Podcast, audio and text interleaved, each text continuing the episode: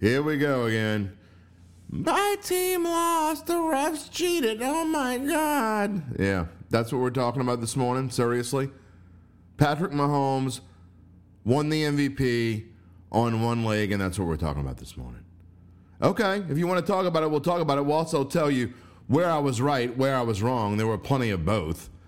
And the Saints, Derek Carr saying he wants to be a free agent. What does that do for the Saints' chances? Well, we're going to talk about all of this, both in my monologue and with Mike Triplett, our old friend, coming up next on the season finale of Datitude. If you're looking for the latest scoop and in depth interviews on the Saints, the NFL, the Pelicans, LSU, along with the best bets of the week, then lucky you. Along with high powered, in the know guests who cover our teams, Jim Derry brings plenty of datitude. And he'll always tell you the way it is, or at least the way he thinks it is. Where you at, New Orleans? And hello to all my friends who either said, woo, last night or said, my team got screwed. Yep. This is the season two finale of Datitude, episode number 139 for a Monday morning, Monday, Monday, February 13th, 2023. I'm Jim Derry, sports betting writer at the Times Picayune, the Advocate, and bet.nola.com. And as Philip H. Anselmo has said 139 times, I tell it the way it is, or at least the way that I think it is. And that's what I'm going to do here for the next, I don't know, 15, 20 minutes before I get to my friend Mike Triplett. And Tripp and I will talk about it pretty much most of the things I'm going to talk about in my monologue, but get his spin on it and his take because I'm interested. Because as I record this monologue, I have no idea what Mike Triplett's going to say. Uh, as most of you know, and listen, I'm very transparent the way I record these things, and it goes this way. Um, eight and a half times out of ten, I record my monologue after I have interviewed my guests. Therefore, know what they're going to say and kind of lead in with that. But Trip's got some stuff going on this morning, so um, hence why this podcast is probably out a little bit later than it normally would be. And uh, I have no idea what he's going to say as I record this. So I'll just say what I'm going to say. I've been in text groups. You know, I had to turn my phone off for most of the game last night. Whenever I'm watching a big game, or a lot of times too, when I'm watching the Saints, either I have to turn my phone off or turn my notifications off, and then I'll look at them after the game's over. Um, I kind of did that last night. It was getting a little crazy. So I don't know. Some point early in the game, I turned my notifications off, and I'll go back and look at this crap later. Oh my goodness gracious, you'd have thought the world ended. The world ended last night, Super Bowl 57. Let's just take away from what potentially the greatest player who has ever played this game. I'm not crowning him yet, but he's he is damn close. I've said this before. That Patrick Mahomes has a chance to be the greatest player who has ever played this game. I know this. Before last night, I was saying, you know what, he's not quite in the Hall of Fame because people were saying if he retired after this, which he's not going to retire, but if he retired after this season, would he be in the Hall of Fame? And I'm like, I don't know. I don't know if he's played enough yet. Guess what? Now I know. I don't need to see any more. If Patrick Mahomes retired tomorrow, five years from tomorrow, he would be in the Hall of Fame. Zero question in my mind. Zero question in my mind, he should be. It's not a debate. He's made his way into the Hall of Fame, and unless he does something really dumb, which he's not going to do, or he just turns into, I don't know, Billy Joe Hobert, which he's not going to do, he's in the Hall of Fame. That performance last night from Patrick Mahomes was insane. It was one of the I mean, you can always say I hate the all times and best ever and all this all this stuff. So I, I always like to say if I think something maybe is the best ever, one of the best ever, unless I'm, I'm 100% certain. And I'm not 100% certain. But considering the injury that he played with last night, you know, how just appropriate, I guess, was it that if he was going to get hurt on that same ankle that number 57 tackled him, I don't even know who number 57 is for the Eagles, and I don't feel like looking it up because it doesn't matter. But number 57 in the second quarter tackles Mahomes in Super Bowl 57. He gets up, and then when they start messing with his ankle on the sideline, it looks like somebody shot him in the leg. I mean, obvious crazy pain that 95% of other football players or any player in any sport anywhere would have come back into the game. Not only come back into that game, but do what he did in the second half. It doesn't, it defies logic. I mean, I'm not going to get into the players that I think about the opposite way. You know who I'm talking about. But it defies logic that someone could come in not only and continue to play, but continue to play better than just about any other player in the NFL. And make no mistake about it, no matter what you think of how the game ended. We're going to get to that very shortly. But I want to lead off with the reason why the Kansas City won. There's only one reason why they won. Number 15. I mean, if you look at his stats, if you would have just shown me Patrick Mahomes' stats from before the game and shown me nothing else, I would have said, oh, I got to go lay money on all kinds of other people with long odds to win the. And told me Kansas City was going to win, by the way. If you'd have told me Kansas City was going to win and you showed me Patrick Mahomes' stats, I'd have been laying props all over the place on other players. But if you watch the game, it was unquestionable. Zero debate. 0.0 debate. Patrick Mahomes was the MVP. They don't win that game without him. They don't win that game with any other quarterback playing in that spot right there. He willed them to victory. That's why he has a chance to become, at one point, the greatest player who ever lived. He's not there yet, but he's, he's getting there. He's only 27. He could be there by the time he's 30 or 31. I don't care about the rings that Tom Brady has. I don't care about the yards that whoever has Brady, Brees, Manning, doesn't matter. I mean, he's already better than most of them. Right now, he's probably number three in my book. And by the way, my book does not have Tom Brady at the top. So that's another argument for another day. We've been through that before. My book is Montana, Brady, Mahomes. That's where it is right now. Again, another argument for another day. The point of this is that Mahomes is climbing his way up the charts and very rapidly. And um, he could stay at number one for a long time with a, a couple more years like this. I mean, he might win. I mean, if you had to place odds on whether Patrick Mahomes is going to win another Super Bowl, where would you place him right now? You'd have to make it like, in betting terms, minus 500. That might not even be enough. I mean, in, in, in layman's terms, for people that don't bet, basically what that means is if you take out the juice and what you'd have to pay to bet it, I mean, that basically means three and a half or four to one. I mean, I don't, I don't, I think it's not only probable, but way more likely than not. There's, maybe that's the same thing. I don't know. Point is, you get it just the things that he did last night. And, you know, that run and that last drive, that that game winning drive,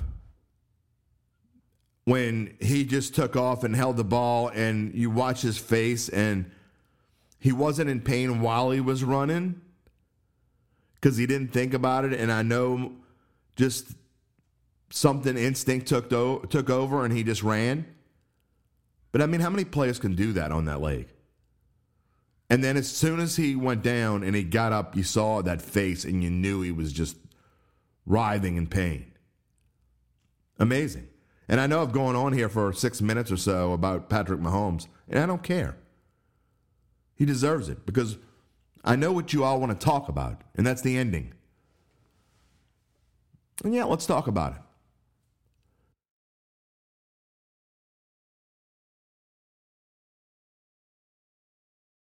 This is how I know it was the right call. The number one reason.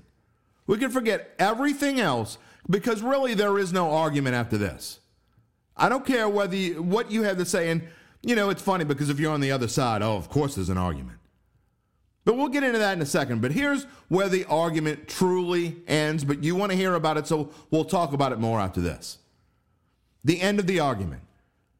James Bradberry, quote, It was holding. I tugged his jersey. I was hoping they would let it slide. End of argument. Any argument that you could possibly have for why it should have been or shouldn't have been called ends there. Period. Shut up. It doesn't matter what you think. It doesn't matter but they didn't do this in the first quarter. They didn't do this in the third quarter. They can't let the game end like that, Derry. Come on. My team lost. It doesn't make a difference what you think. It doesn't make a difference what I think. The dude said, and I quote, I was holding. End of argument. I'm sure I'll have plenty of argument with it and Bayou Bets, but heads up, Zach Ewing. Heads up, Spencer Urquhart, but Spencer's going to be on my side anyway. That's all I'm going to say. I'm not going to get into a long winded debate because it ends right there. I was holding.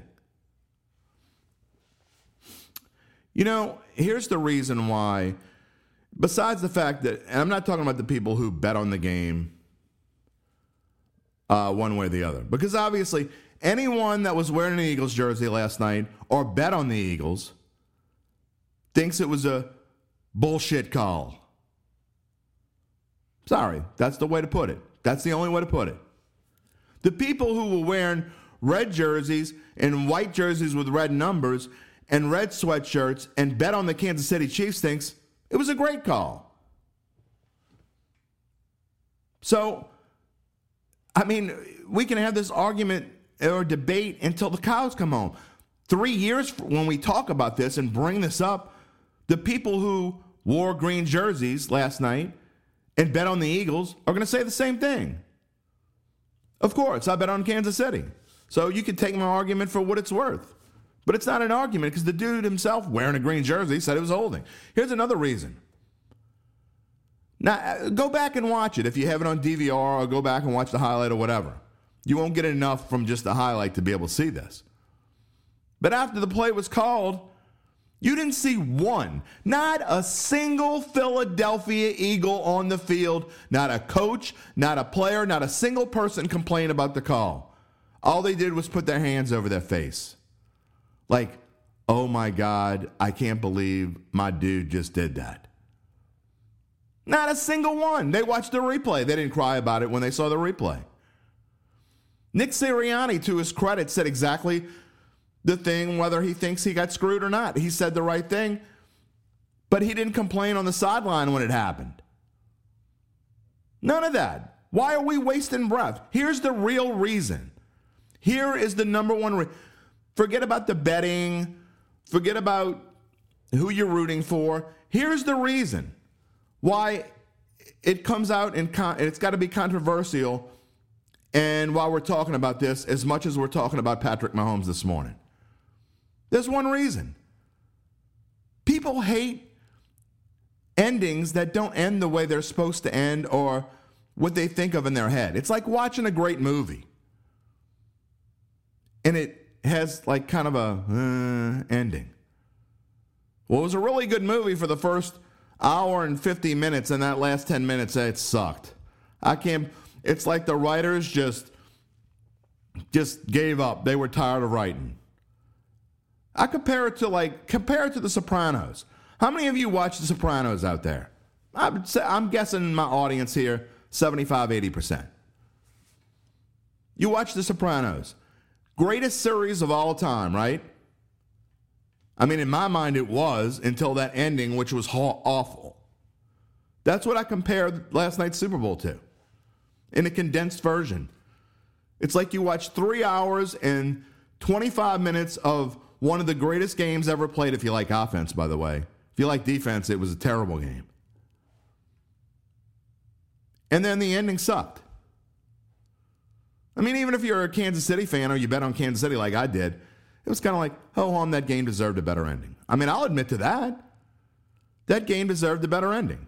Even when he kicked the field goal. I mean, I look, I made one of the biggest bets of my life on the Kansas City Chiefs money line last night. Well, no, I didn't make it last night. I made it over the course of over the course of actually several weeks. Multiple bets that turned into one. But even when he kicked the field goal, I was like, nah. I wish it would have ended better than that. I wish it would. I mean, would it have been any better had the play not been called? And the ball gets kicked. Philadelphia gets the ball back, and Philadelphia and Jalen Hurts, who played the game of his life, throws an interception. Or on fourth down, misses a wide open receiver, and then we got to talk about well, he was great until the final drop. Would that have happened? I have no idea. Would he have let him back for a game-winning touchdown? I have no idea.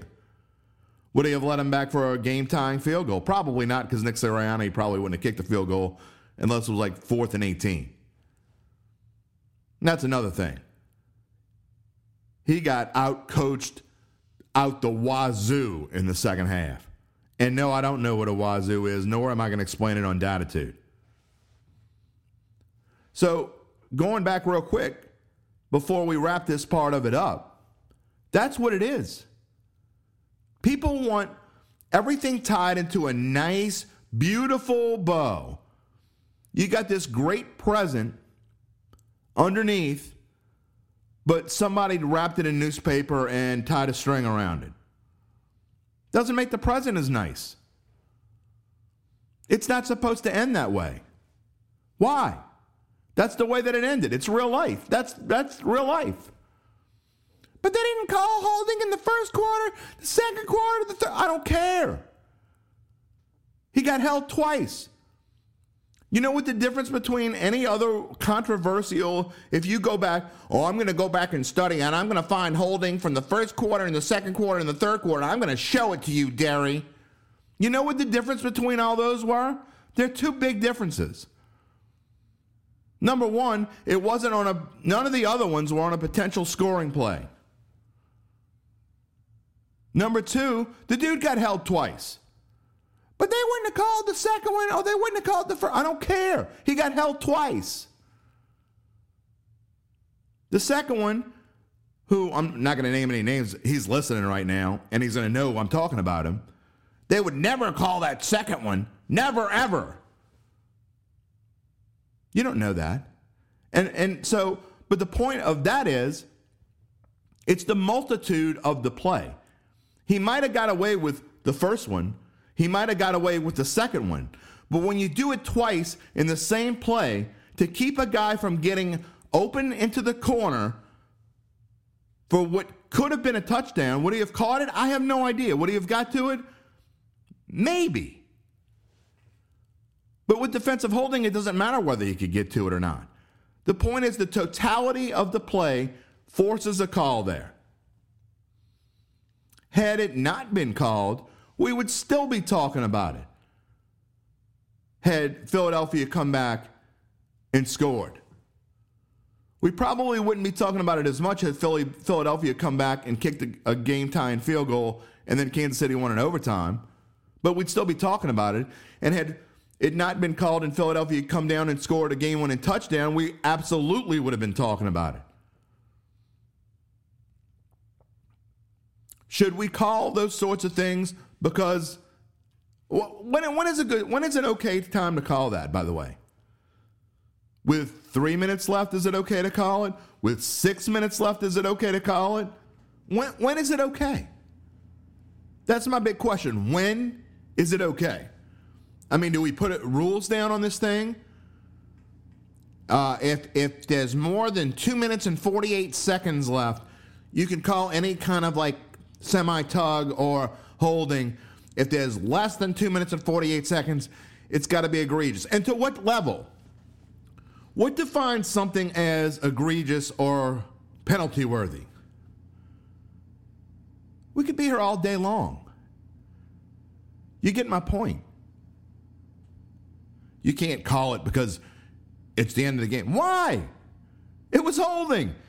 It potentially kept Juju Smith Schuster from getting in the end zone and breaking past Bradberry and catching the touchdown pass. I get it, the dude didn't want to get burned. If he doesn't hold there and he does get the ball and he does catch the touchdown pass, Eagles fans probably would have said he should have held. Because in the end, he doesn't catch the touchdown pass. And it's worse than allowing the touchdown pass. Because the Eagles, once that play is that dead there, you knew at best, at very best, the Eagles are going to have one, two, maybe three plays left. And as it turned out, they had one a Hail Mary. You let them score a touchdown like they were trying to let them score, but any Andy Reid team, by the way, sheer brilliance sliding right there. 27, 28 other teams in the NFL don't slide, they score. They're not smart enough to realize they got to slide down right there. Even though Greg Olsen was saying it on Fox, by the way, he did a great job, except for at the end when he was crying about the no hole. In fact, if Greg Olsen doesn't say that right there, I don't even think there's any. I mean, I think there's controversy in social media land because they don't have anything better to do with their time. But if Greg Olsen doesn't say that right there, I don't even think anything. I'm being dead serious. I think nothing of it until I go to Twitter, Twitter world, Twitterverse, whatever you want to call it, after the game's over. I think nothing of it. Oh yeah, that's holding. I can't believe I just spent 10 minutes talking about it. Because it's taken away from just an unbelievable performance by a guy that four, five years from now could be called the greatest football player who ever walked the planet. He's not there yet, but he's close. And there'll be plenty more talk about this coming up with, I'm sure, with Mike Triplett. I'm interested to hear his, his viewpoint. And I'm certain there'll be plenty of talk about it later this afternoon on Bayou Bets um, at 4 o'clock on all the bet.nola.com social media channels live at 4 o'clock. And if you don't catch it, you can, you can find a way to watch it. We, we post it online and uh, you can find it. But I'm telling you right now, I'm giving you a preview. I'm not going to get into a dumb debate. They're not, they're not going to sucker me into a dumb debate because it's a dumb debate. End of argument. I was holding. Period. That's it. That's all I need. But you don't call it. I, don't care. That's what I'm gonna say, and I'm gonna, I'm gonna sit there and look like a doofus, if you want to call it that. I can't believe you're not going to engage in this debate. Nope, not going to do it. Not wasting my breath anymore. I'm about to go on vacation, boys and girls. Because I can tell you what, in two more days, I ain't thinking about this anymore. Game's over. The right team won. Not just because I bet on them. The right team won because they deserved to win. You know why? We never even got into this. I'm looking at the, the clock on this thing 24 minutes. 24 minutes into the podcast. The right team won not just because of Patrick Mahomes.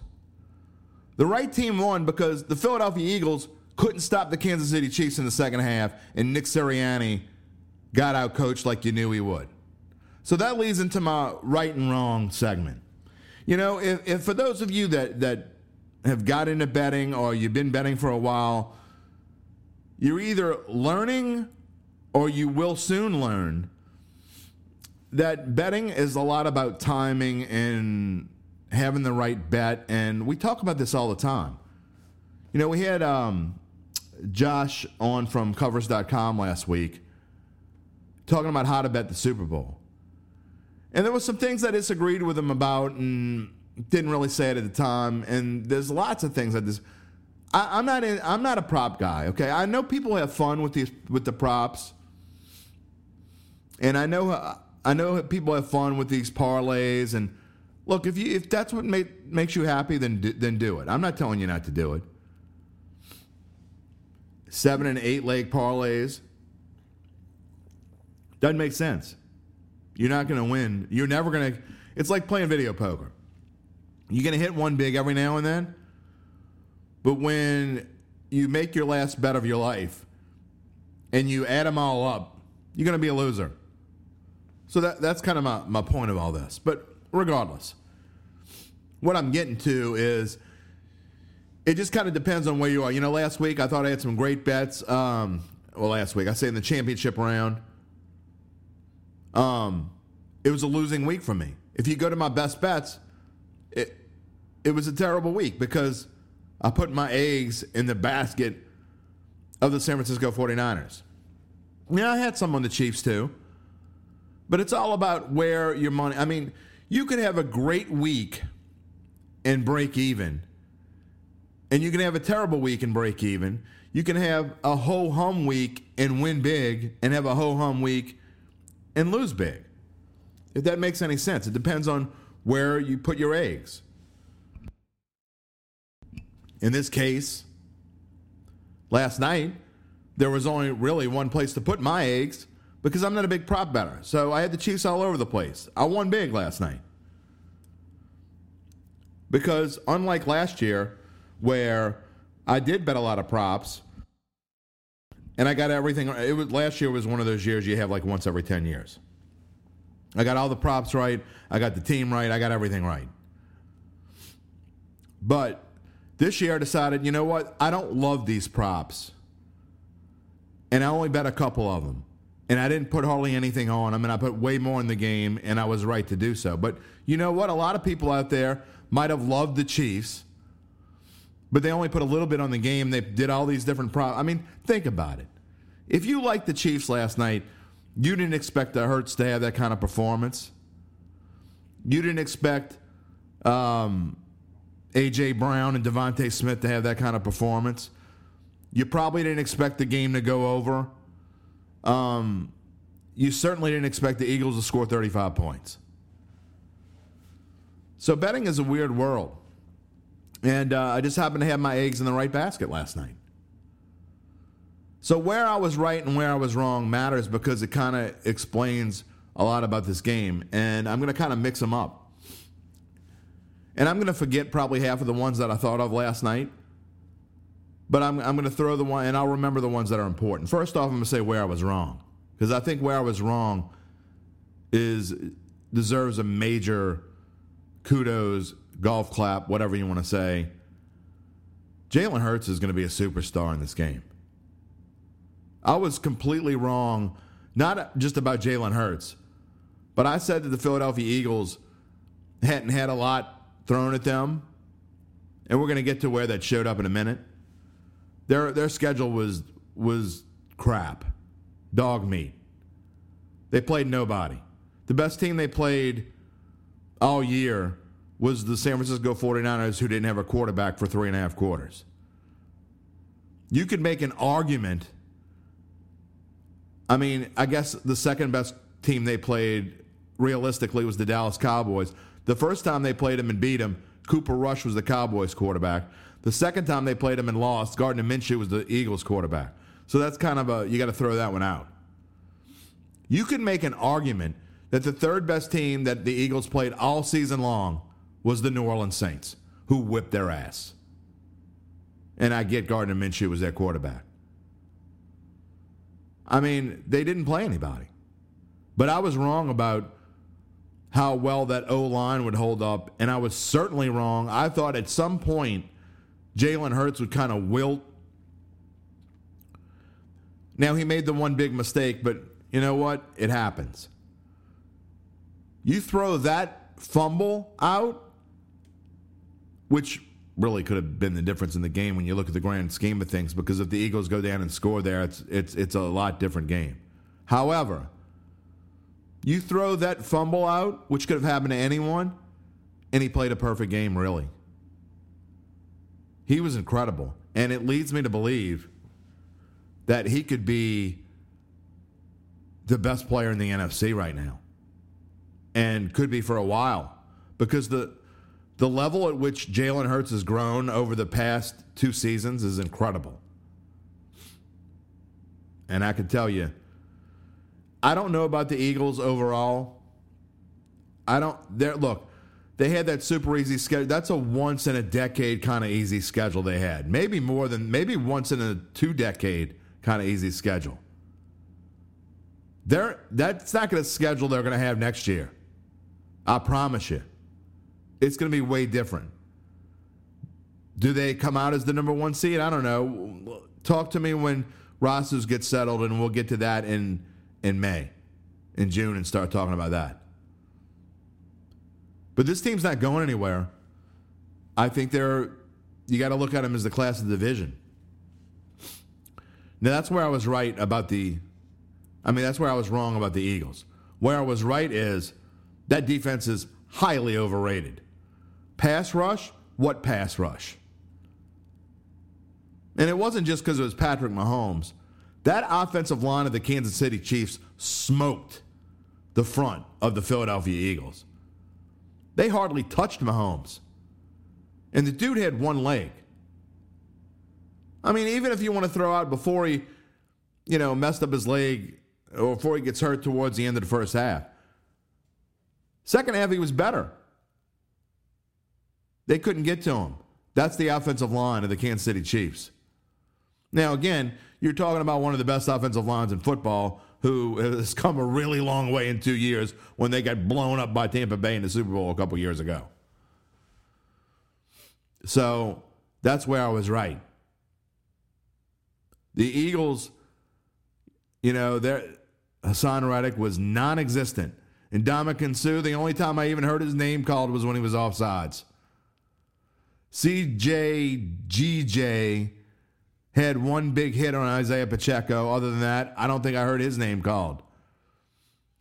Slay, Bradberry, all those guys back there, nothing. You got burned. And the defensive coaching, the defensive coordinator for the Eagles is being mentioned as a candidate to be the next head coach in Arizona. He got smoked.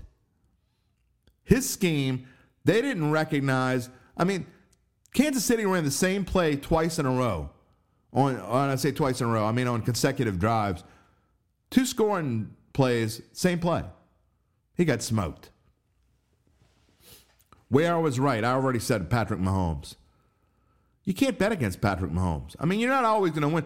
I'm not saying you all you need to always bet on Patrick Mahomes. I'm saying I'm never betting against Patrick Mahomes. It's kind of like Tom Brady. You know, I do it every now and then. Oh, I, I should say, did it every now and then, and I got burned.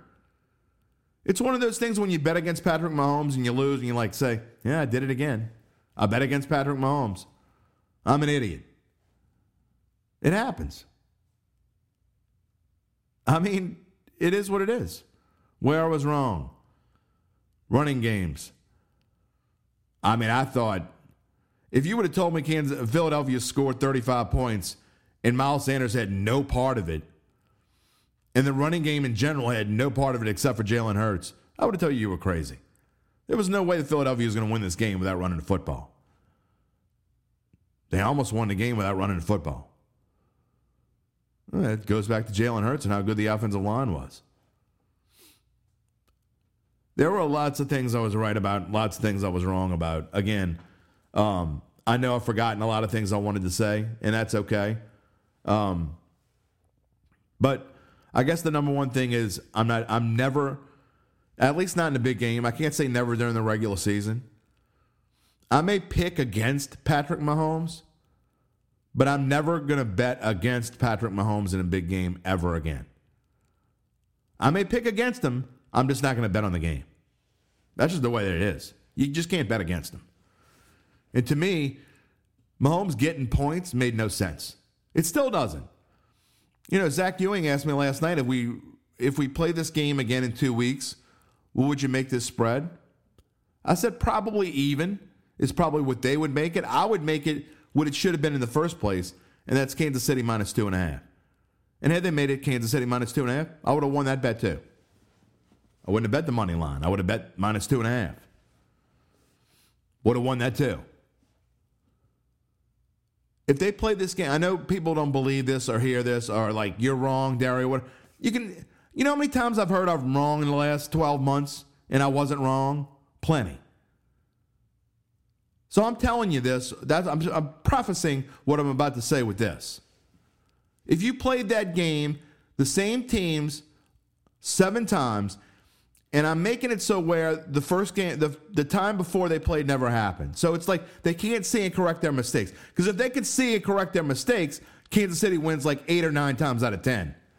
Because Andy Reid is that good of a coach, and Nick Sirianni has a long way to go, and his staff. So, that being said, if you take out, they can't correct mistakes, they just play the game in hyperspace 10 times without seeing the game before or any of the other games before, I think Kansas City wins 7 out of 10 because they have Patrick Mahomes and because the Philadelphia Eagles defense is highly overrated. Big deal, you beat Detroit by three. Big deal, you whooped up on the NFC East and you beat the hell out of the New York Giants, who also had an easy schedule who we said in the beginning of the season was a playoff team. Big deal. They play this game again. Kansas City is the best team in football. What about Joe Burrow? Yeah, what about Joe Burrow? He lost. But the refs cheated. Kansas City won. What about the Buffalo Bills? No, Kansas City. But they beat him in a regular season. Not when it counted, they didn't. Because they didn't play him. I don't care they didn't play him. This is what I know. The right team won the Super Bowl. Go back and play it all over again. The right team won the Super Bowl. Period. They play this game again, 7 out of 10. That's my prediction. And I'm going to bet Kansas City every you give me that spread, I'm betting Kansas City every single time. I don't need to see anything else. In fact, we can hyperspace into 2024 into February 2024, you got Kansas City against ex NFC team, and Kansas City's getting one and a half points, and, and Mahomes is at least as healthy as he was yesterday. I don't need to see anything else, nothing else. I'm taking Kansas City. I don't care if they're playing the 1985 Chicago Bears. Doesn't matter. I'm taking Mahomes. I'm never betting against the dude again in a big game, ever.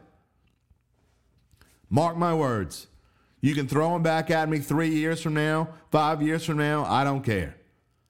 Ain't doing it.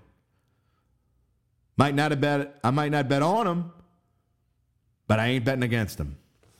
All right. Before we get to Mr. Triplett, we're going to talk about the Saints, obviously. Um, and I know some of you came to hear this part, and you didn't want to hear me talking for 36 minutes or 37 minutes or whatever it was about the Super Bowl. Well, that's why they have fast forward buttons. I'm going to get into it more with Triplett, so I'm not going to spend a whole lot of time on it. Um, Mike covers the Saints for a living, and I cover betting for a living, and but I, you know, I'm not on the inside, but I know as much as anyone who's not on the inside. I guess that's the way to put it. But Mike's on the inside. We'll let him talk about it. But th- here's the way I feel about Derek Carr and um, his announcement. His announcement that um, he wasn't going to accept a, a trade to the Saints or any other team. It's not a surprise, first off. But I got some feedback on Twitter. I, I'm not, look, I like to read some of the social media comments I get, but y'all are getting dumb. Okay? I'm, I'm not reading stupid comments. I said this the other day. I said this Friday. If you don't think Derek Carr is the best opportunity or the, the best player out there at quarterback that the Saints could potentially get, stop smoking crack. It's really bad for you. Or, or worse. I mean, or not worse. I guess it's not, not a lot worse than smoking crack. Stop watching football because you don't know what the hell you're talking about. Period.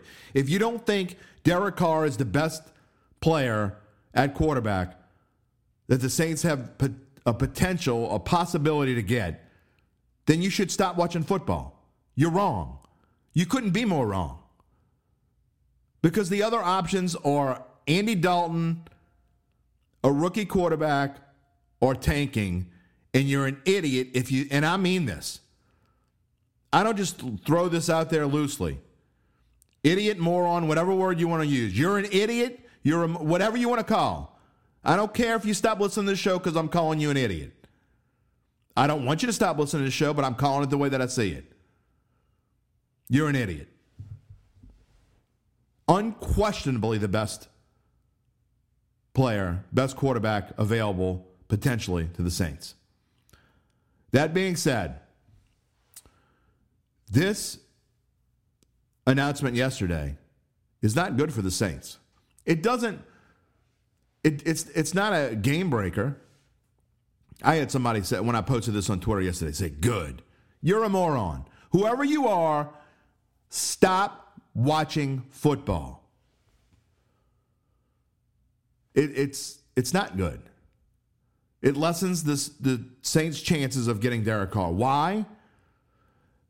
Because you know Sean Fazende. I don't know how many of you stayed up after the game was over, and I didn't watch whatever Gordon Ramsay's show was. I, I didn't watch that. I went to the NFL Network, and then I went back to Fox Eight.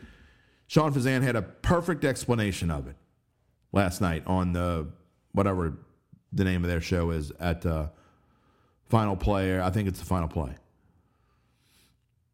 And he said this. He said basically, it doesn't prevent the Saints from being able to get Derek Carr, but now they got to compete with other teams. Oh, there's not going to be any other team. I've heard that no one else is going to want him. Are you crazy? Are you out of your box? Derek Carr, Derek Carr is going to command bucks, big bucks. And the Saints were in the running with no one else when they were trying to trade for him, which is why I said it was much better for the Saints to give up a third round pick or whatever it may be to get Derek Carr and work out some compensation some kind of way. They may have been able to unload Michael Thomas or other things to make the cash work a little bit better. But no, now you're talking about potentially, possibly the most cash strapped team in the NFL. Saints are up there. If they're not number one, they're number two or number three. So now, if you want to get a Derek Carr, you have to go through the whole thing that you've been doing for the last eight to 10 years and kicking cans down the road and revamping contracts and even revamping, you know, you working his working Carr's contract to where it's backloaded. Is he going to want to do that? I don't know. I mean, the dude's 32 years old. He knows he's got like one legitimate shot because whatever contract he's going to get, it's going to be like at least a four year deal, you would think. So, whatever deal he gets, I mean, this is realistically going to go through his prime. Quarterback's prime and other players' primes are different. Most quarterbacks have their prime, if you don't know this already. Probably I should, should be feeding the pigeons on Sunday. That's okay. But most quarterbacks' prime are between the ages of 30 and 36, 30 and 35. If you're Tom Brady, 25 and 42, 43. If you're Drew Brees, it's 25 and 40. There, there's only like a couple of those. So realistically, and you look at Aaron Rodgers, he's, I think he's slipped out of that prime. Russell Wilson did it at an early age. He's done. I don't care. Sean Payton go there. He ain't resurrecting Russell Wilson from the football dead. So you got a chance to get a Derek Carr, who I think is just going into his prime. I think in the right situation, whether this is it or not, I'm not 100% sure, but it's the Saints' best option by far. Make it happen. Whether they can or not, I don't know. Because now you're going to be dealing with other teams that are going to want and need a quarterback. Some of them are in your own division.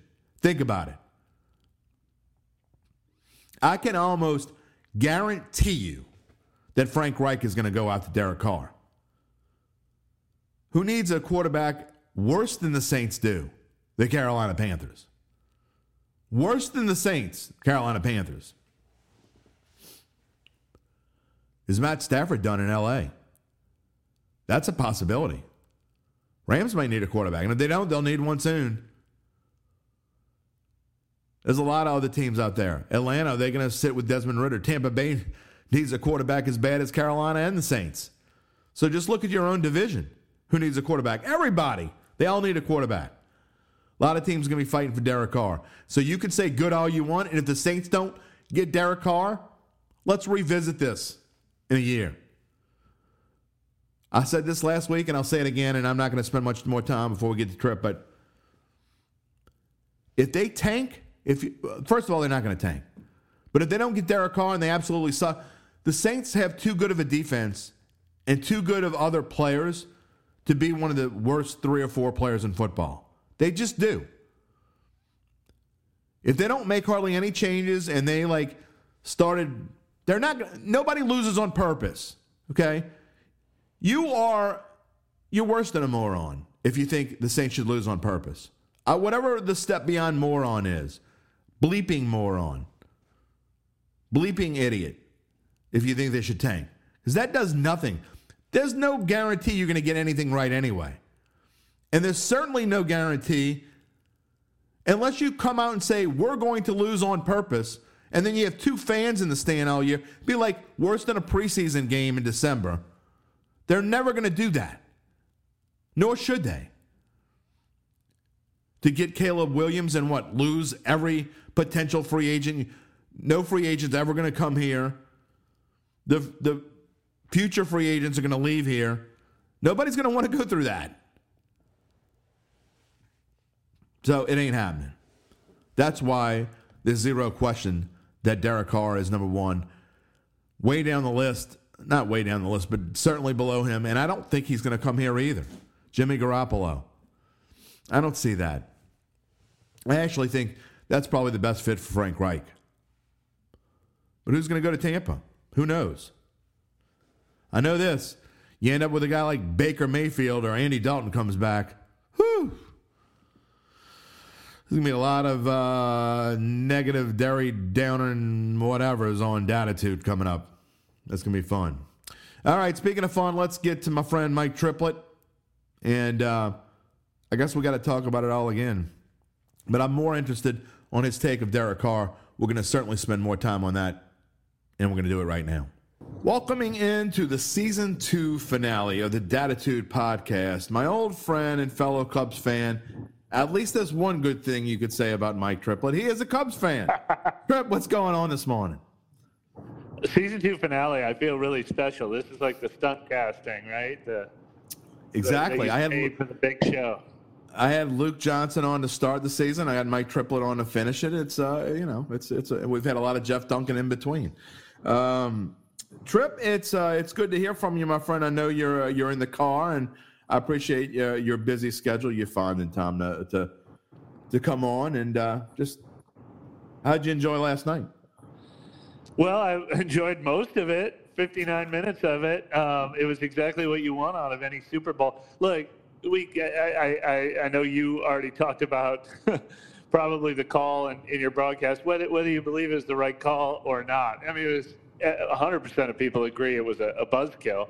I mean, we wanted to see the, the Chiefs score. We wanted to see enough time left on the clock to see if Jalen Hurts had a counterpunch. But it's funny. My, I was watching with my 14 year old son, uh, who's just like he's he's just getting into football a little more. Yeah. Uh, my, my seven year old daughter freaking loves it. Everyone else is in between. But my 14 year old son's always been a big soccer fan, World Cup, Premier League and he was the thing he just could not believe is that they were allowed to kneel and let the clock run out. He's like, who, who allows it? We need to change that rule. And I'm like, no, man. You start watching, you realize clock management is everything. That that Jim Derry will talk about clock management for an entire uh, podcast. Yes, I will. This is what you're supposed to do. That, that that's not the thing to get mad at. but it was. No. It was so deflating that we're like, there's not going to be any time left to see if they they got one more in them. Look, here's my thing in a nutshell. And again, I, I mentioned that you know usually I I do my monologue after I have my guest on. That way I can kind of like you know give a little tease or whatever. But I, I didn't do it that way this morning. I did the opposite. So the, the little the gist of it is, look, I know it's not the ending that people wanted to see, and it's the reason why there's so much buzz about it. When the guy himself says uh, he was holding, the argument ends there, in my opinion. But here's the thing: it's like it's like the last season of The Sopranos, or yeah, yeah. You know, you, you watch the, the greatest series ever made, and then it ends like, are you kidding me? I mean, people are depressed because of the way that it ends. Now, not counting the people that bet one way or the other, but that's not the ending you want to see. But this is real life. It's not the ending we, we it's not the ending we get. Exactly. I know. It, it look, I mean, this is a greater refereeing question. Um, there are so many penalties, and this is one thing the NFL can never overcome. Even if we decide to become the experts, even if they put us in charge and we know better than them, I, I will never know what you're supposed to do about the penalties that you can call on every play. I mean, this right. reminds me of the, the Chris Harris defensive holding earlier this season that uh, that uh, nullified the Alontae Taylor uh, pick six. Right. Um, you can call offensive holding on every play. You can call some form of defensive contact, defensive holding, defensive pass interference, illegal contact on every play. And so, what is the right answer for that? And and and look, I mean, we cover the Saints, um, the the city most aggrieved by a, a non-call in the history of sports. That's a whole on, different story. On, on defensive contact, and now the argument is, well, but that one you're not supposed to call, and and and in that case, it's it's a tough call. I mean, I am on the side of you can't call that there, or it would be better if you could have the wisdom in the split-second decision to be like that wasn't bad enough to let this be what everyone is talking about tomorrow. But um, but that is the toughest part of officiating is you know, it's the same with basketball. I mean, I remember covering playoff games that had Shaq versus Chris Webber, and it was just like you can call a foul on every play, or you cannot. And and I don't I don't know what the answer is in those cases, but I know that it was a huge buzzkill for everyone. Trip, my, my thing on this was the reason why it was different than some of the other. There's two reasons why it was different. I say in my monologue. First off, I thought he held twice in the play. Now, if you take one or the other, maybe it's not called. But in the totality of him holding twice, and the second part of it is it's a potential scoring play. So you can go back and I saw the talking heads on ESPN this morning, your former colleagues, talking about how, you know, some of them thought it was, some of them thought it wasn't. Dan Orlovsky was like going insane about showing these other calls that weren't called holding. Well, none of those were going to be scoring plays. None of those were going to be as significant as one that could decide the Super Bowl. So to me, it's more important to call it if, you know, and again, it's holding, period. But eh, th- those two facts, the fact that he held them twice and the fact that you're, if, if, if they don't call it and Philadelphia gets the ball back and Jalen Hurts drives down and they score a winning touchdown, they're still talking about this play that they didn't call it.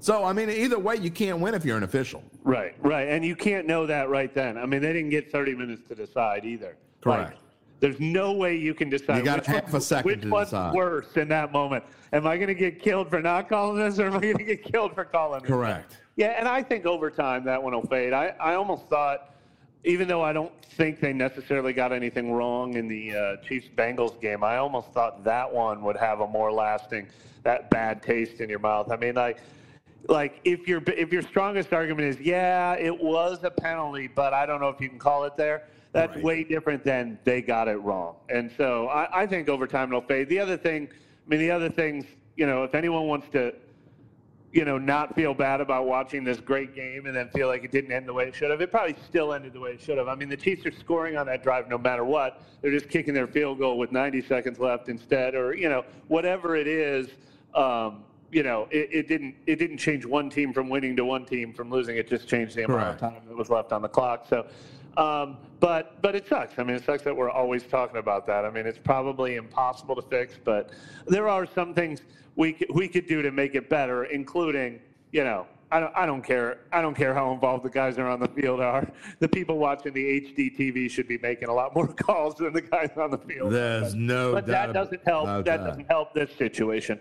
Um, that doesn't help this situation. The other one I would say is, you know, what is a catch, what isn't a catch. I, I, I would I would make a strong passion plea in in the room to be like, how about this?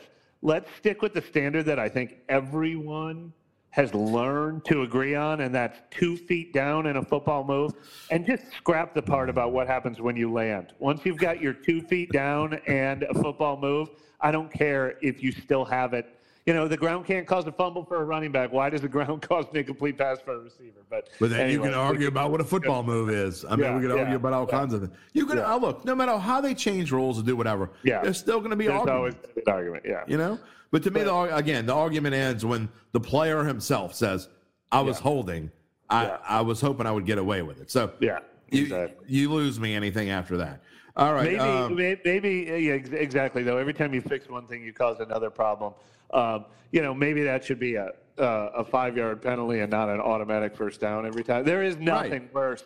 There is nothing worse, and I feel like this happened to the Saints more this season than any time I've ever covered the team. it's like third and 12, third and 18, Oh, and it's and it's a five yard penalty but automatic first down. that is such a whoa. yeah, I'm not a fan of auto. I'd rather make it ten yards and not an automatic first down. I mean, uh, offensive holding's ten yards, and in uh, I believe in, in college it's ten yards, isn't it? And I, I believe not that even- is. I'm not I know in high school that it's ten yards. Is it, it's and it's not an automatic first down. It Yeah. shouldn't be. So Now, yeah, look, you don't want people to get away with. I'm holding him, and otherwise he would have got wide open for a touchdown, Yeah. and, and it's only a five yard penalty. But I don't know. That one always stinks when it's like a ticky tack. Yeah, so he, he prevented him from getting out on his route, and, and, and it turns into a free first down when you had him pinned back. Well, that's the worst so. part about this whole call is it's a potential scoring play, but you don't know Yeah. that Juju would have been able to get to the ball. I mean, he may or may not have been. So I get what the guy was trying to do, and it does suck that it. Look, I'm not going to say it doesn't suck that it didn't that it ended that way. I mean, look, I said it again in my monologue. I mean, I had a lot riding on Kansas City, and when they kicked the game-winning field goal, I wasn't like I normally would have been, like, you know, screaming at the top of my lungs or "Hooray, we won!" I was just like, eh, "Okay, it's over." I mean, it, it was that's not how a Super Bowl is supposed to end, but that's not that's not anyone's fault. That's just the way that it ended because the dude held. I mean, it is what Right. it is. So, but Right. it takes away Trip. I think from from the talk of, I mean, people are still talking about it, but not as much as they should, of how ridiculous and just how damn good Patrick Mahomes is. Well, I mean, it's Mahomes and it's Andy Reid, and, and the guy held because it was like the 14th brilliantly designed play to get a wide receiver wide open in that game. I mean, the Kelce touchdown, uh, the the Skyy Moore touchdown, the Toney Exactly. touchdown. They were all like, "Oh my God, do they have a playbook that no one's ever had any?" You know, and that was going to be another. that was going to be another one. Like the mastery of uh, Reid and Mahomes won out, so you you don't feel cheated in that sense. Well, you know what the genius of that is? He sets Andy Reid sets it up by running a play to see where the safety is going to go before both of those plays, which were the same play, just going in opposite directions. The genius of Andy Reid's is let me let me see what they're going to do. Yep, they bid again. They'll run that play again. It's unbelievable. Yeah. He's getting his credit. I mean, he used to be known as somebody who didn't always come up big in big games, but um, but his, his last two Super Bowl wins has cemented his legacy. That that would be the Sean Payton story if they if Yeah. they had drafted Pat Mahomes. It'd be like this guy can do no wrong, and it's like, yeah, you look, sure look like a genius when you get the biggest cheat code in the league, right? I've said that a couple. I said that a couple times in the last few weeks. Just think if Andy Reid hadn't sniped him and uh, Yeah. jumped in front of him. I mean, first of all, he'd still be here, um, and second of all, the Saints probably would have. Who knows? Yep. They'd have at least at least two more Super Bowls, maybe more. But uh, Yeah. that's neither here nor there. The Saints aren't don't have Patrick Mahomes, and they don't have Patrick Mahomes coming here. Um, No. So I do want to talk about the Saints and spend more time with you on that than I spent in my monologue, which was just a few minutes the news yesterday that Derek Carr says he won't accept a trade to the Saints nor to anyone else. I mean, it shouldn't come as a surprise, I guess, but the fact that the Saints had brought him in here and obviously had talked to the Raiders, to me, that it, it suggested that all these parties had kind of talked about this ahead of time. Do you think that maybe Derek Carr changed his mind afterwards? Or do you think that, look, I mean, for all we know, he could have been straight up and saying, look, I'm not going to take a trade. Yeah, look, I, I, I, I've talked to people, and and you know, every indication I've gotten is he's still interested in the Saints. Saints are still interested in him. Nothing went wayward on the visit. Nobody changed their minds based on the visit. Um, but contract talks could be part of the equation. You know, Right. There was at least one report, which I have not verified, that the Saints wanted him to take a pay cut as part of this entire package. I don't know if that's true. I don't know if the Saints can now offer him more money because they're not going to have to give up a draft pick. Right. Um, I don't know if a team called his agent on, you know, the day after the visit and said, "Hey, we're not bringing him in for a visit right now, but if he does make it to free agency, we'll get in the mix." Or if we miss out on Aaron Rodgers, we're going to be aggressive. Like, you know, I. I think the betting odds were, were you know 99 to one that that Derek Carr was going to accept a trade from the get go. It never made any sense for him to be like, no, I don't want to be a free agent. I want to, I, I want to accept this deal and let my old team that just fired me get a draft pick along with it. I mean, I mean, if anything, why wouldn't Derek Carr just be like, okay, I love it, I love you guys, let's sign that deal Thursday. You know, so there's a million reasons why this doesn't mean he rejected the Saints. Uh, a, a trade never made a ton of sense. The only way I thought a trade made it sense is if Carr could somehow get more money out of the deal. If like the Saints and the Raiders were both spending money in the deal and Right. and, and and increasing the pot overall, but he was already a free agent all along, choosing to do whatever he wanted become a free agent, not become a free agent, sign with the Saints, not sign with the Saints. He's still a free agent. And so the, the task for the Saints was always the same be his most attractive destination, offer him the best deal, some combination of those two. If if another team's going to offer more money, or if another team's going to offer a better situation, Derek Carr will choose either more money or a better situation. There, there was no way the Saints had a loophole in here. They had to convince Derek Carr. They didn't. There's nothing they could have done to make the Raiders trade him. They they've always had to convince Derek Carr, and, and I think Derek Carr probably feels good about his market as he should. In hindsight, it's easy to see that, but do you think, uh, you know, one thing I bring up is I thought that the Saints' best chance, I'm not saying that it's not going to still happen because it could still happen, but I think their chances lessen by the fact that there's no trade being made because Yeah. they weren't fighting against anyone, and now that they might be fighting against five or six other teams, including at least two in their own division. Yeah, maybe all three in their own division. Maybe right? all three, correct. Uh, yeah, th- but I, that's the thing is they always were. Um, uh, the thing that was curious to me was was what could possibly make Derek Carr accept a trade, and that would be if he somehow thought his his current contract, which was three years, uh, it averages 38.6, but it's like 33 this year and then like 40 next year and 41 Right. the next year or whatever. But the only only 40 total guaranteed. So let you know, let's call it three years, 118 million with Only, you only know, 40 with guaranteed. 40 well but that's one year. That's one guaranteed year basically. You know you get cut after one year. So so that had to be his he had to decide i can't get a better contract than this in free agency. And and i'd be pretty surprised if he would have decided there's no way i can do better than this in free agency. Now he might come close to it he might not get as much money but get more guaranteed or you know i, I don't know exactly what it's going to be but I, I would have been a little surprised if he would have been like there's no way i'm getting a deal this good in, in free agency because i think he's going to be a hot commodity in free agency because of all the teams that need quarterbacks and the fact that you know if, if lamar jackson is or isn't available if aaron rodgers is or isn't available he, he is without question no matter how you feel about how much he's worth he's the next best option on the list There's no, I mean, uh, you know, I don't know how many different ways to say it. I mean, there he is by far the best option out there on the board, and whether some fans who can't see the forest through any trees with direct sunlight or whatever it is, you know, it. Look, I don't know what they're what they're smoking, but okay, that, go ahead, keep smoking it. Uh, ruin your brain.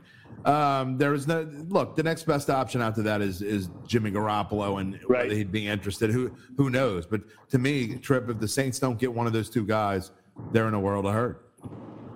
Well, they are in a world of hurt, but there's a lot of people who advocate for don't spend that much money on a Carr or Garoppolo, so they, they enter that world. I I have talked myself into like I would say in November we've, we've been talking about this unfortunately for months because um, you know we've been thinking about the Saints' future for way too long since last season was kind of out of the picture uh, pretty early, and I was pretty staunchly I am not a pay Jimmy Garoppolo 25 to 30 million guy because to me, if you pay Jimmy Garoppolo that much money, you still don't have your quarterback. You still Right. have to draft one. You still have to be looking for the next one.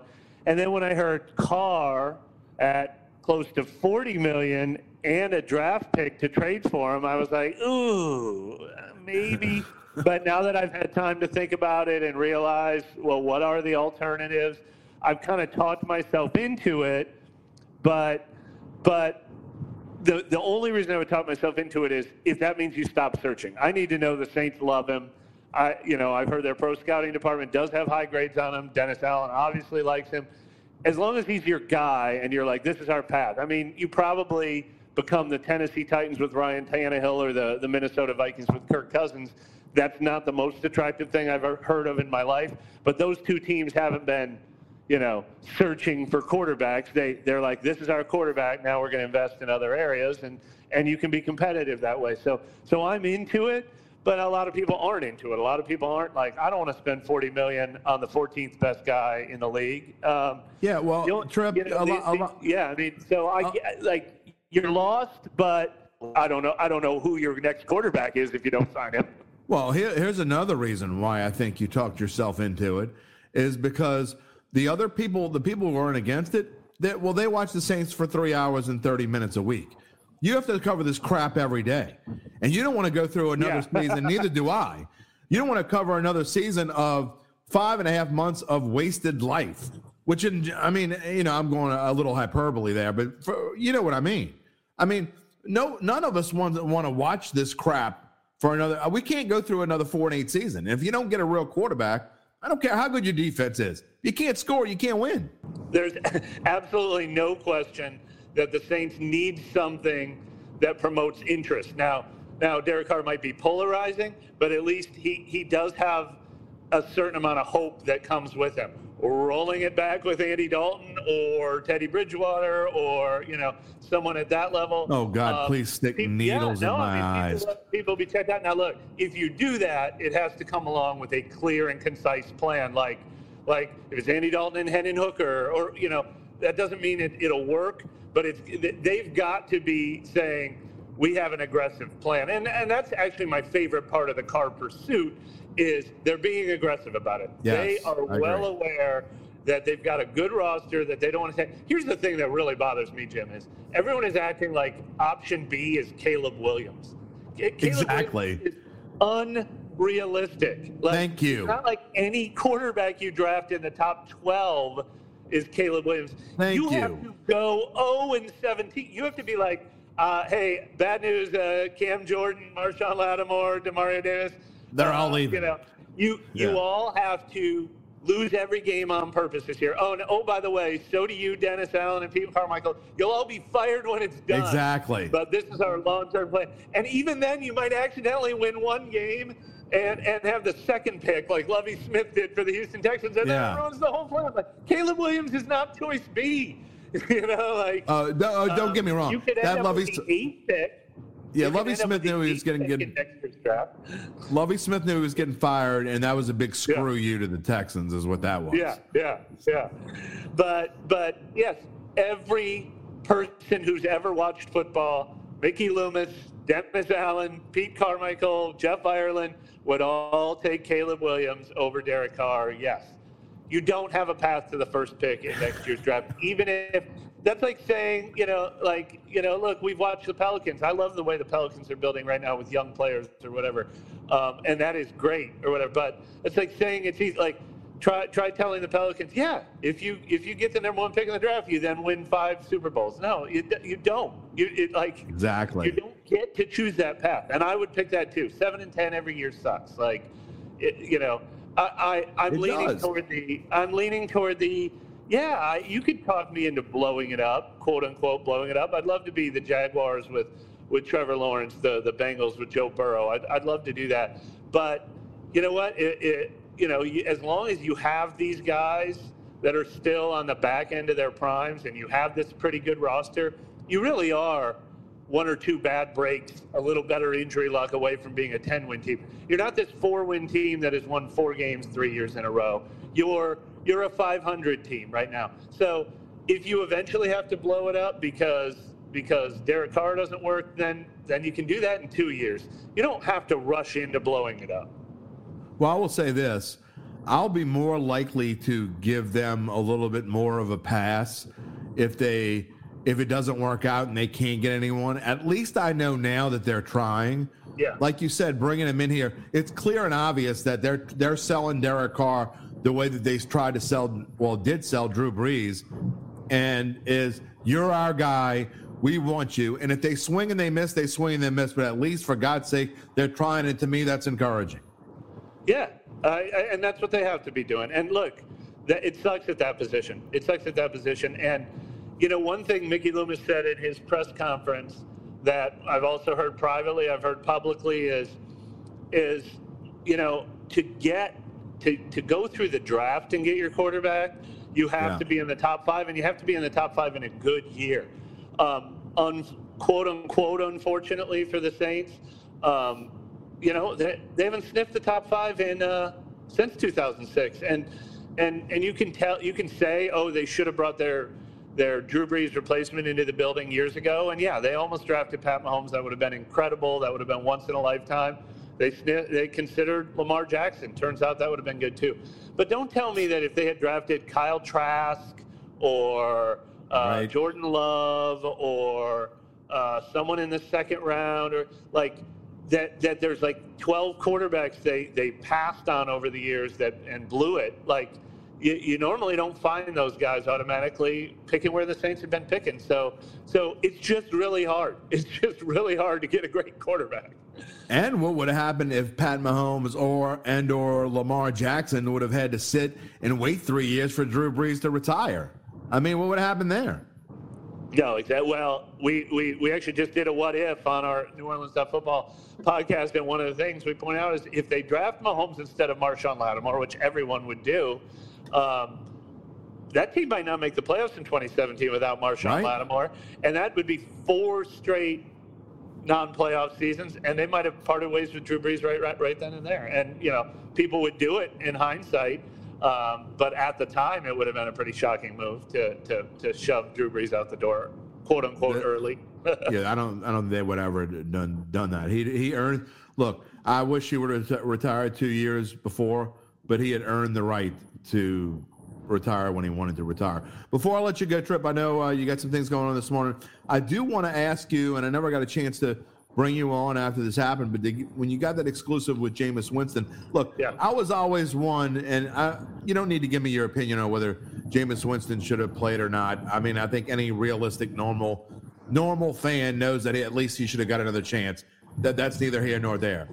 But what is your sense of why he thinks he never got another chance? Well, that it's really interesting how that all played out. Like there was there was only a couple points in the season. There were probably like three points in the season where it would have made sense to turn to him. And one is after that Arizona game where where Andy Dalton throws the the two pick sixes before halftime, and you know it was his worst game in in that stretch. And and that's when we all asked Dennis Allen, all right, you know, are you making a switch now? And Dennis Allen decided to stick with Dalton then. And he said Jameis Winston is healthy now, and he meant Jameis Winston is is active now. He's he's cleared to return to play. He's going to be active as the backup now. But health was still a factor in that decision. He was not going to be a 100% Jameis Winston. He was, Right. you know, he was going to be a limited Jameis Winston, and they liked, you know, what Andy Dalton was bringing. And then the very next week, they beat the Raiders 24 nothing, and I think that bought Dalton some more time. And then I think the next time when Dalton had kind of faded and come back to earth a little bit was after the Steelers game. And they were missing three offensive linemen, and then they were hosting Aaron Donald and the Rams in the Superdome.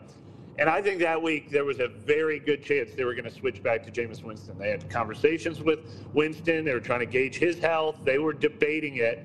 And for whatever reason that they did not switch back to Winston then, Andy Dalton then sets his career record for highest passer rating of his career, and they dominate the Rams, and Dalton looks terrific. That bought him more time, you know. And then I thought maybe bye week time – uh, four weeks to go in the season, you do it just to take a look at Winston. But 100%. by that point, by that point, I think the relationship had just deteriorated on both sides to the point where like Dennis Allen wanted to try to win with Andy Dalton. They knew what they were getting in Andy Dalton. You know, like they never they never reached a point they were like, we're giving up on this year. We're looking into next year, and they just ultimately always thought if they were trying to win this year, they they you know every week was sort of a must-win game. By that point, it would have been going back to Winston, Rusty off three months. You know, I, I, they're just they were making the decision week to week that I think we can win this week with Andy Dalton. I think if it was ever going to happen, it was going to happen that week after Pittsburgh, and and and that's really what the deciding line was. Now Winston obviously wanted to be treated as as any starting quarterback, as Drew Brees coming off a punctured lung and broken ribs and a fractured finger. As soon as the doctors say I'm clear to play, I want to start again. Um, and, and the Saints were weighing it as, you know, 70% Winston, 80% Winston, 90% Winston versus Dalton, and, and went with Dalton a lot of those. You know, Dalton, Dalton would have given a lot of teams a chance to win. I think ultimately we realized Dalton's biggest shortcoming was not being able to bring teams behind from the fourth quarter when you needed points. Dalton was sort of a if the game plan's working, if the offensive line's working, if the run game's working, if the defense is working, I can work too. Reminds me of Teddy Bridgewater. Uh, he probably could have gone five and zero oh with the 2019 Saints.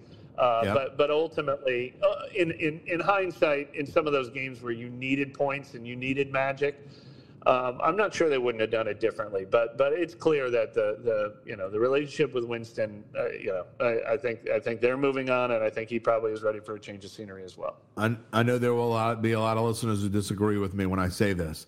I think that uh, Jameis Winston is kind of going unsung, and it'll be interesting interesting to see where he lands because I think he could be a potential cheap starter for someone that for, for a team that's decent already a la someone like the Carolina Panthers, I think he could be a good quarterback somewhere.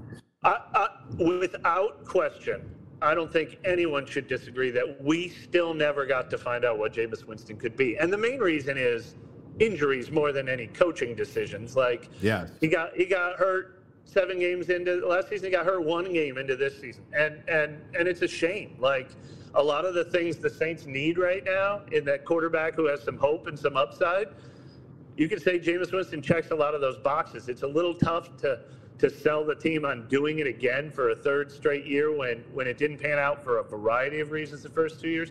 But I completely agree with you.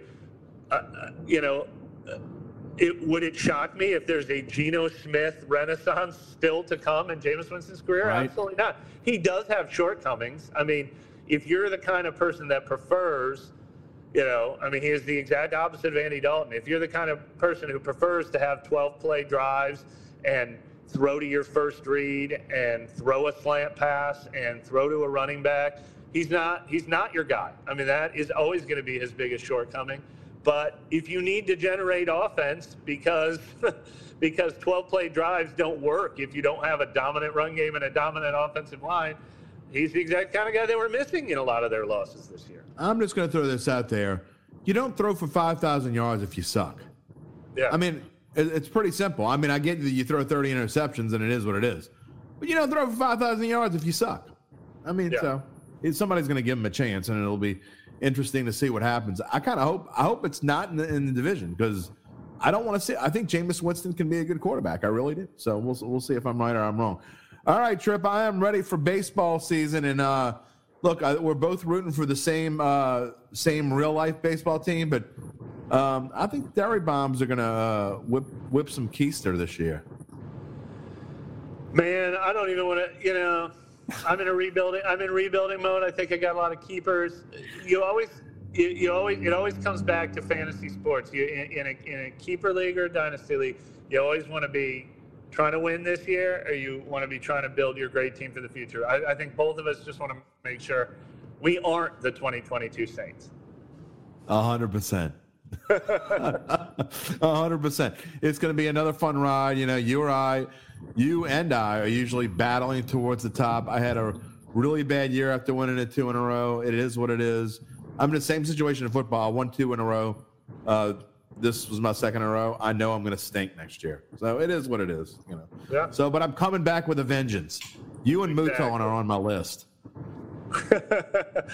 Wait, is Mouton defending champion or no? No, Pearl, Uh, right? no, uh, no. Mouton won easily at toward then. He he. Oh, yeah, that's he- what it was. Yeah. Yeah, so I'm, I'm coming at you guys with, with a vengeance. But uh, we're going to have fun in a few weeks. Uh, Trip, I know you got things going on, and I appreciate you taking time out. Um, get yourself a break, man. You need a break. I know it's been a whirlwind past couple six to I'll eight to 10 months for you. I'll take a major quarterback signing over a break and get my break later. All right. But uh, but short of that, I'll be ready for one. Yeah, this Well, is usually say- a quiet. This is usually a quiet time of year. I mean, February, February until the combine kicks off is usually the quietest part of the season until until you know those weeks before training camp. But uh, Well, the good news is it- making moves right now. The good news is they can't do anything until March 15th once he gets released. So you, you could Yeah. take a, a little mini break. Um, New Orleans dot football. No, that's um, not true. That's actually not true. He's a free agent. He, he Oh, I thought he couldn't sign until March 15th. he, the the trade couldn't have become official till March 15th, but he gets released on February 15th. He's a free agent on February 16th. Oh, okay. He's jumping the line, man. Oh, man. Now, Now see. he, he would wisely wait and let Aaron Rodgers.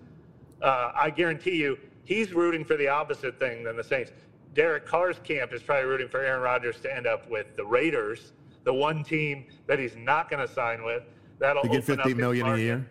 The Saints should probably root for Aaron Rodgers to go to the Jets and take that option away from Derek Carr. or stay with Green Bay.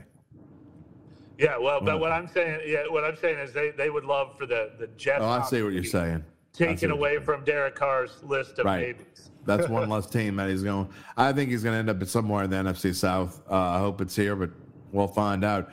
Um, you and Nick Hunt Underhill make a fantastic team. New Orleans football. It's uh, it. You guys are doing some great things over there.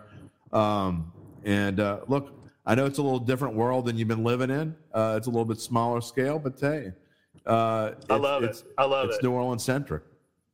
I get to do what we just did. I get to talk about Saints all the time. People always get to know what I'm thinking all the time. I love it. Well, we're glad to have you uh, being able to stay, stick around, even the as a, as an Iowan. You know, you have you and Duncan. You know, you got Kentucky, you got Iowa. Everybody, the melting pot of America, as I as I call it. They- come to New Orleans and they never leave. You're exactly right. I'm going on 24 years here, something like that. Uh, I think I'm here to stay. Well, I'm looking forward to seeing you in a few weeks, my friend. And uh, thanks for joining us, and we'll talk to you soon. Thanks for having me, Jim. Mike Triplett, again, formerly of the Times-Picayune, formerly of ESPN, now with New Orleans football and with Nick Underhill doing an excellent job over there. Um, great duo, and uh, you know we got some, we got some really good ones around here. We really do, and I know we're all in a competitive market, and I appreciate the guys that you know it used to be. It was so much different before. It's like no one wanted to do anyone's show because you didn't want to give anyone any help or anything, and now we we kind of work together, and I think that works so much better for everybody. Um, so I, I thank uh, Trip for coming on, and um, I wish uh, wish him and, and Nick all the, all the success in the world. Uh, there's plenty of room for all of us, right? Um, it has been an interesting season to say the least. Uh, it started with way back when, back in June. Well, I mean, the season actually started in March. Uh, we had Rickey Jackson on for episode number 57, I think uh, was very early in the season.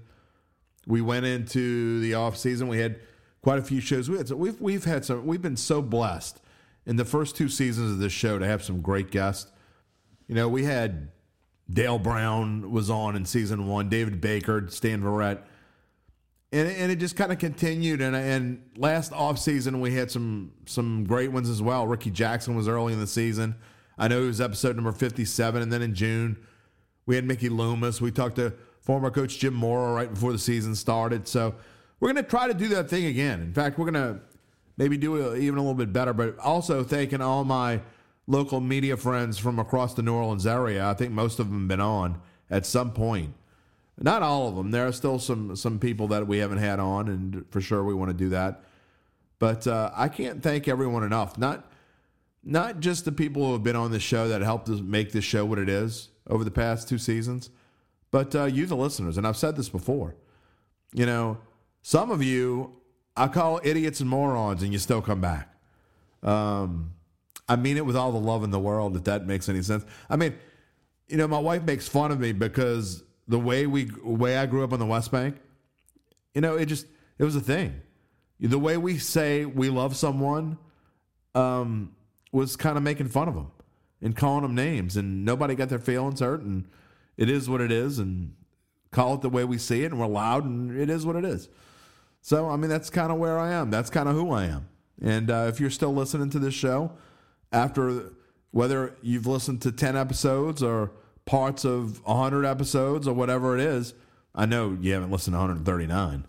Um, you're, I, I can't thank you enough. Even if I don't agree with you, if, if I completely disagree with the way you think about everything, I still thank you for listening to the show. I'm not sure why you want to listen to me kind of bash you.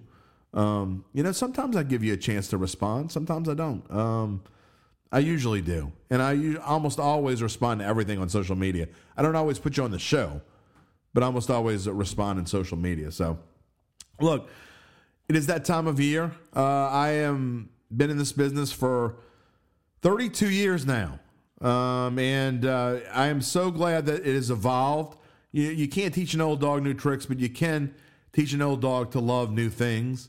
And I think that's where we are. I mean, I've for nine years I've been able to broadcast games, and now doing this podcast for for two seasons, for a year and a half, two seasons. Um, it's been a joy of my life, and to do all the shows I do with Zach and Spencer and, and on Bayou Bets and Devin before it, I love it. I mean, I, I love this part of it as much as I love the writing, or maybe more. And uh, we can't do that without you. And uh, so I'm, I'm very thankful. But as most of you know, this is the time of year when I take a break. Um, right after football's over, and we go into Mardi Gras, and I love Mardi Gras, and I'm riding in the crew of Endymion. So you made it this long, I'll give you a little secret.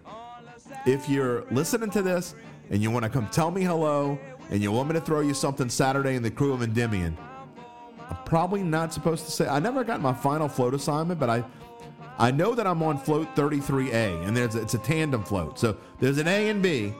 So if you if you miss A, you missed me. Okay? But I believe I'm the last man on the driver's side. I'm either I'm one of those last three guys for sure. I think as of now, I think I'm the last guy on 33A on the driver's side. If you make it, I probably won't hear you unless you're really loud.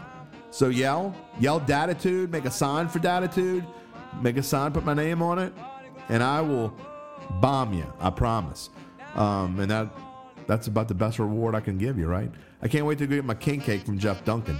But we're gonna leave it like this. Why not? Any other way? It's the Mardi Gras Mambo. It's time for me to do my little dance. I'm on vacation after tomorrow for a week. Uh, Dattitude is going to go on a mini hiatus. We will return on the first Friday in March, which I believe is March the 3rd. Don't hold me to that. I don't have a calendar in front of me, but I'll leave. It is Friday, March the 3rd. That's when we will be back with season number three. I have no idea who my guest will be. I'm pretty sure we'll be talking about Saints. Who knows? Maybe we'll be talking about a new quarterback by then. But it starts ramping up. We're getting towards the draft. We will talk to you then. Everyone have a wonderful Mardi Gras. Spend it with the ones you love. Don't eat too much king cake because come Ash Wednesday, we all got to worry about our gut. I'm number one on that list. We will see you later. Peace and love, my friends.